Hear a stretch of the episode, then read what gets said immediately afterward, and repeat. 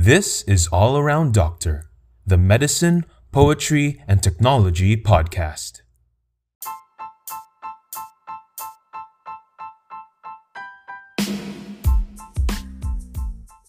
Hello, guys, Dr. Robot here. I finally found the time to create my very first episode on the topic of technology. As you can see, the title of this podcast consists of medicine, poetry, and technology. So, since I was a kid, I've always been a technophile, and this topic is very special to me. It's something that I've wanted to talk about in this podcast for a very long time, but you know, I've been busy with residency training. I hope all of you are coping well in this time of pandemic. Let us always keep the faith and hope alive.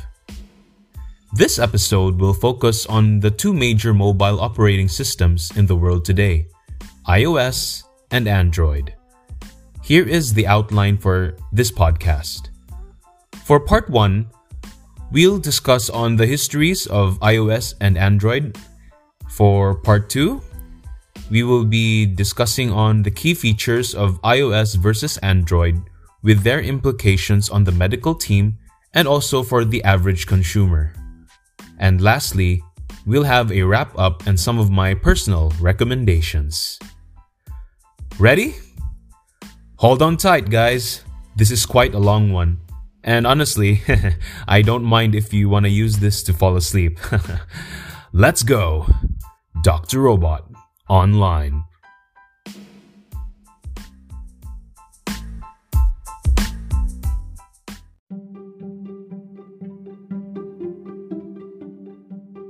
Part 1 The Histories of iOS and Android. So, first, let's talk about the history of iOS. My source is from Wikipedia. iOS, formerly iPhone OS, is a mobile operating system created and developed by Apple Incorporated exclusively for its hardware. It is the operating system that powers many of the company's mobile devices, including the iPhone and iPod Touch. It also powered the iPad until the introduction of iPad OS in 2019. It is the world's second most widely installed mobile operating system after Android.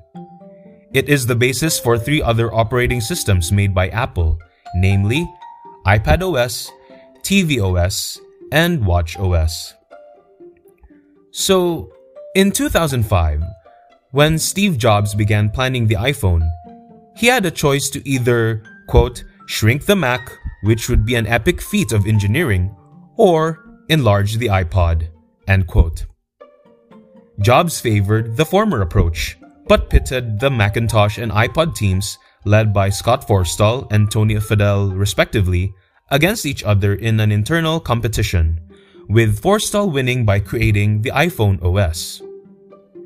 The decision enabled the success of the iPhone as a platform for third party developers.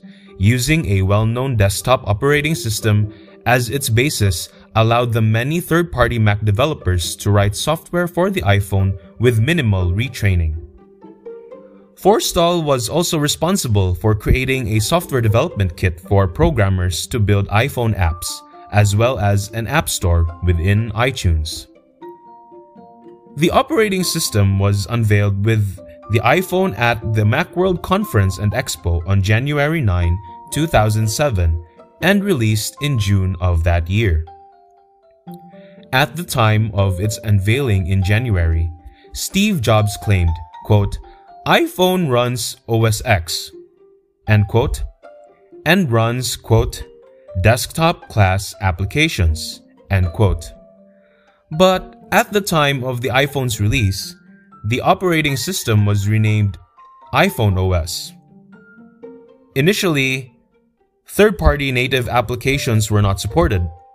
Jobs' reasoning was that developers could build web applications through the Safari web browser that, quote, would behave like native apps on the iPhone, end quote.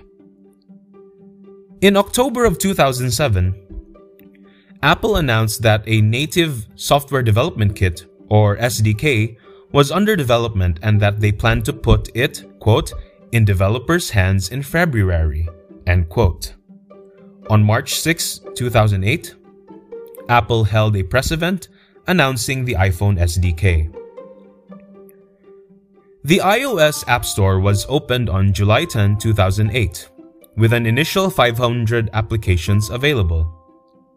This quickly drew to 3,000 in September 2008, 15,000 in January 2009, 50,000 in June 2009, 100,000 in November 2009, 250,000 in August 2010, 650,000 in July 2012, 1 million in October 2013, 2 million in June 2016, and 2.2 million in January 2017. That's a lot. As of March 2016, 1 million apps are natively compatible with the iPad tablet computer.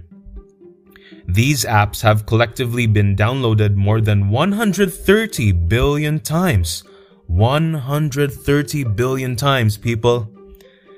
App intelligence firm Sensor Tower has estimated that the App Store will reach 5 million apps by the year 2020.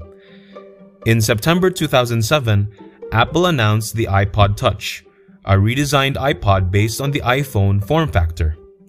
In January 2010, Apple announced the iPad, featuring a larger screen than the iPhone and iPod Touch, and designed for web browsing, media consumption, and reading. In June 2010, Apple rebranded iPhone OS as iOS, the iOS we know today. The trademark iOS had been used by Cisco for over a decade for its operating system, iOS, used on its routers. To avoid any potential lawsuit, Apple licensed the iOS trademark from Cisco. In October 2016, Apple opened its first iOS Developer Academy in Naples inside University of Naples Federico II's new campus.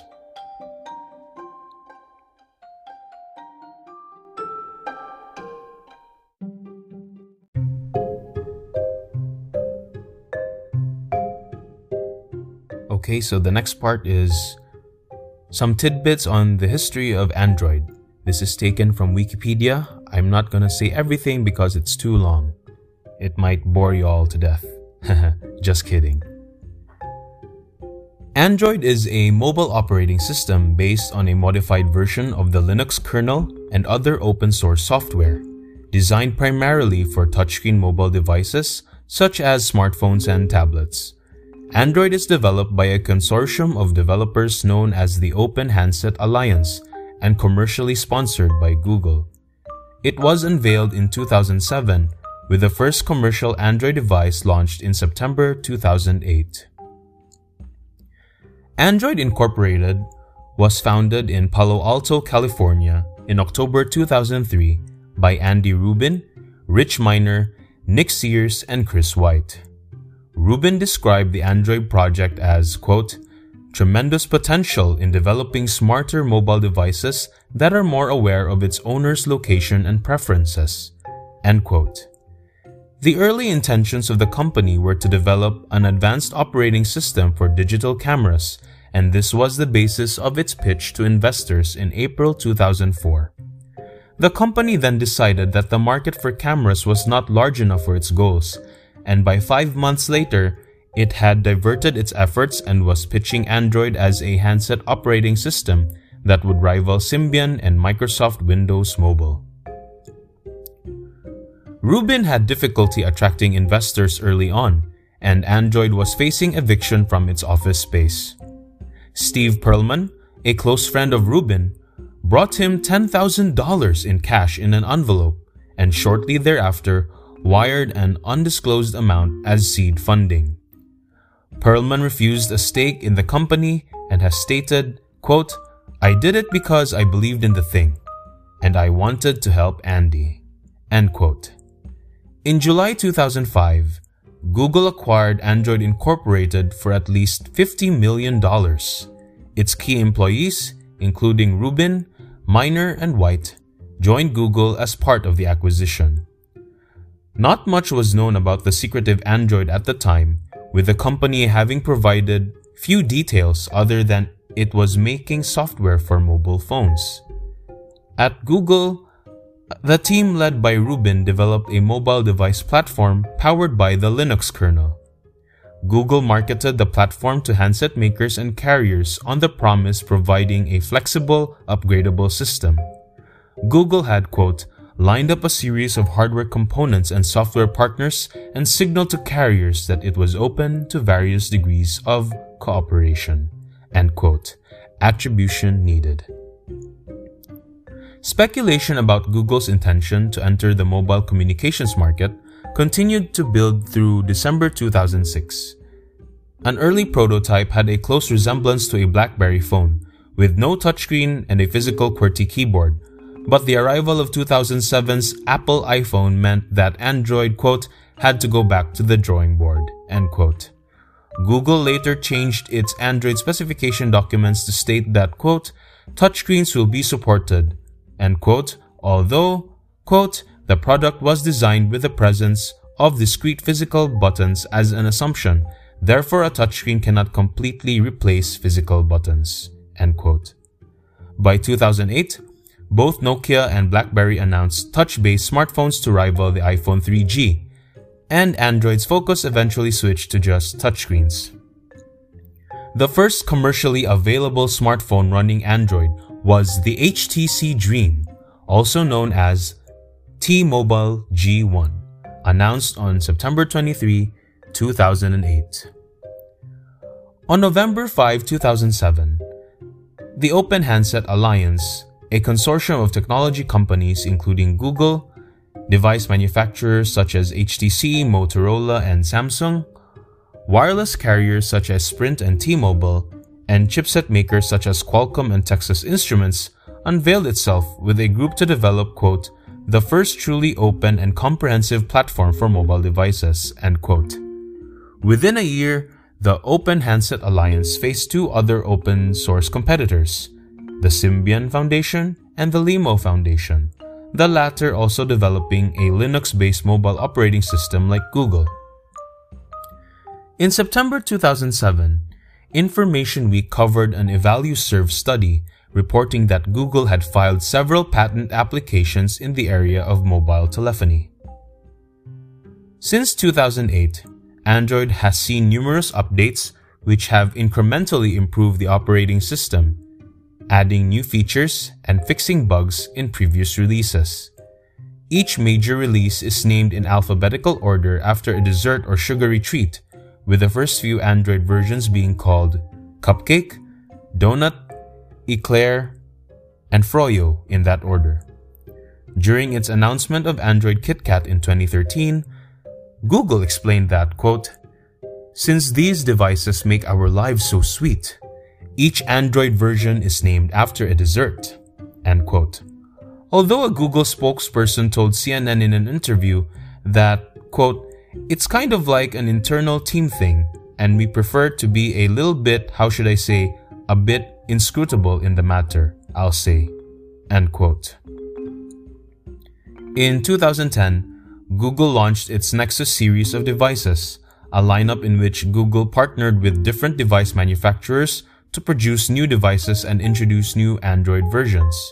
The series was described as having, quote, played a pivotal role in Android's history by introducing new software iterations and hardware standards across the board, end quote and became known for its quote bloat free and quote software with quote timely updates end quote.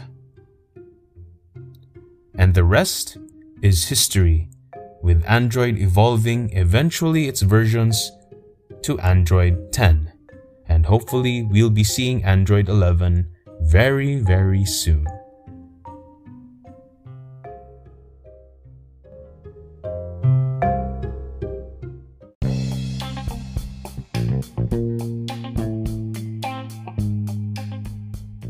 Okay, now that we're done with the histories of iOS and Android, let's proceed to part 2. This is really the main gist of everything. The key features of iOS versus Android with their implications on the medical team and the average consumer. Let's face it, there will always be Apple loyalists and Android fans. I'm more neutral actually. I have both as my daily drivers, each serving different purposes for my needs. And really, at the end of the day, each company is after your money, be it Apple, Samsung, etc., etc. They just want to make a profit. You are the consumer, so you choose. So choose wisely which corporation you want to entrust your money and data with. Apple's iOS has been a closed system for a long time. It's hard to download apps outside the App Store without jailbreaking it. By the way, by the way, I don't encourage jailbreaking because if you're not careful, your data and even your phone will be compromised. It is very secure as your data is highly encrypted. Yes, because as I said, iOS is a closed source system. But iOS is still prone to spyware and hidden malware, guys. In the past, there was an alarming scandal regarding a malware infested zip file being sent to iMessage, kinda like a phishing email. The thing is, though, phishing emails usually manifest usually manifest as clickbait and then once you click or you make the wrong link it can actually infest your data once you do the deed by clicking but in iMessage during that time your Apple device is programmed to peek into any message or file before it is presented to you, the user. So, it, in short, it's kind of like not asking your permission to see the file. So, your data would be immediately compromised if the zip file was sent and was also corrupted. Look, I don't know if this is fixed, I hope it is, but I don't use iMessage since I use iOS for videos, audio recording, and AirDrop, and the occasional t- taking of pictures. So here's to hoping that this is solved. I mean, Apple is Apple. They have a reputation for security to defend, right? iOS's key advantages have always been simplicity and security.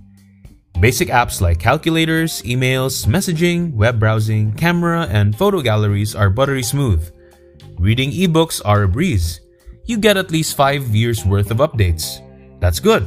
That means one's iPhone and iPad will be relevant for the next 5 years or so. Support and workarounds are easier since Apple controls everything. App development is screened by Apple's programming team. They make life easier for the consumer, especially the average consumer who just wants a phone or tablet that works. Now, for the medical team, the healthcare workers, the doctors, the nurses, the clinical laboratory scientists, etc. Medical apps are much more ubiquitous in iOS compared to Android, no doubt. Medscape, MIMS, QX Calculated, name it, they are more optimized. Note taking is really good in iOS. PS, if you have the budget for it, because remember, you have to buy the Apple Pencil, it's not given in the box like Samsung. So, except for Samsung, which we will cover later in the podcast, Android offers no proper competitor to iPad and Apple Pencil. Apps like Notes, Notability, PDF, PDF Expert, Microsoft OneNote, etc., etc., really work well with the pencil. Yes, guys, they really work with the pencil. For me, having an iPad Pro with the second gen Apple Pencil is the perfect combo for a medical student who can adapt to technology in their studies.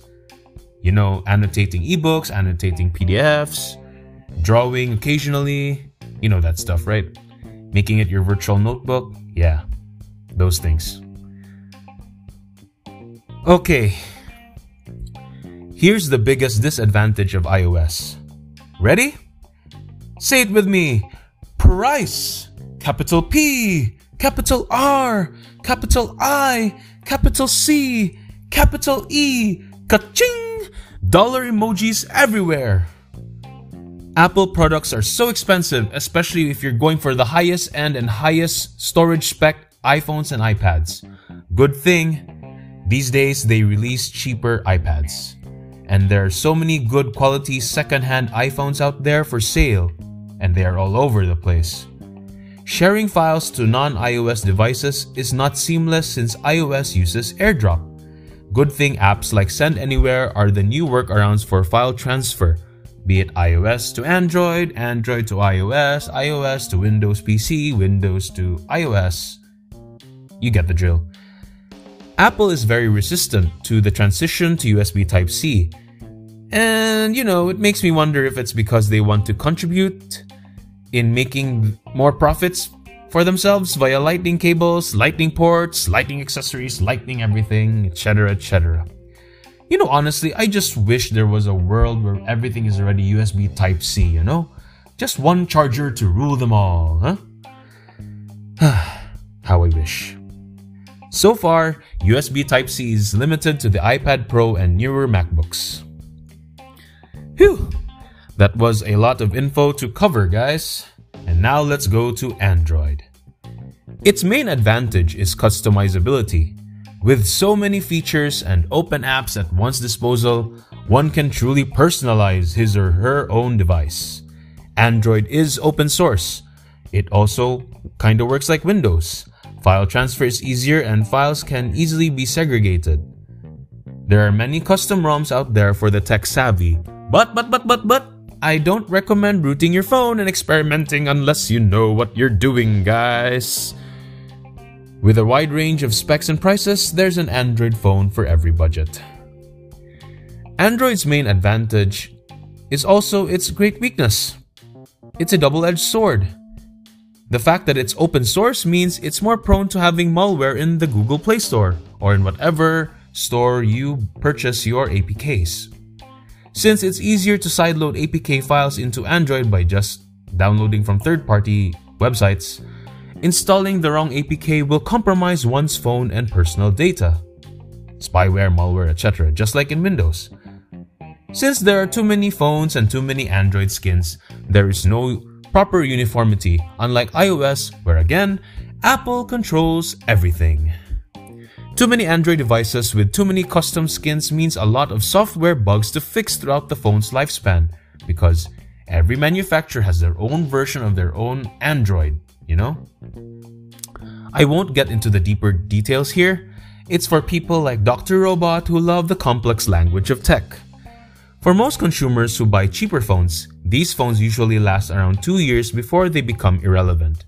Software support is not optimal since high volume manufacturing of newer phones will eventually make tech companies try to lead you to buy the newer models, you know? As what I said, it's your money that matters to them. For the medical team, Android still has a lot of relevant apps. No kidding. They're just not as optimized as iOS. They're not as smooth, but they work. Xodo PDF Reader and Adobe Acrobat Reader are arguably the two most stable PDF apps around. Microsoft Office is free for small devices and tablets, though they encourage you to subscribe to Office 365. It takes a bit of a learning curve for the average consumer to be fluent with Android, but once you know it, it can help you save a ton of money especially if you just want a brand new phone that works. The mid-range phone market is the true battleground for tech companies these days. That's actually the reason why even Apple released the 2020 refresh of the iPhone SE. And you know what? The main reason why Samsung is still number one in the world is because of the high volume sales of its Galaxy A series phones. Everyone might think, oh, it's the S series and the Note series, but no, it's actually the A series that's the hero phones. Honestly, if you just want a good secure phone that's reasonably priced and can be relevant for at least 3 years and would take decent pictures and video with good battery life, just go for the Galaxy's A51 and A71. Those are the two mid-range phones that I recommend for most people. And also, I'd like to add especially for the medical people out there, the best way to know if your phone can still be good, especially in its RAM capabilities with PDFs, just, you know, download Harrison's Principles of Internal Medicine and load it in your PDF reader. If it hangs, then I guess it's time to upgrade, guys. Because Harrison's is so, so color heavy and so heavy on the RAM for your device.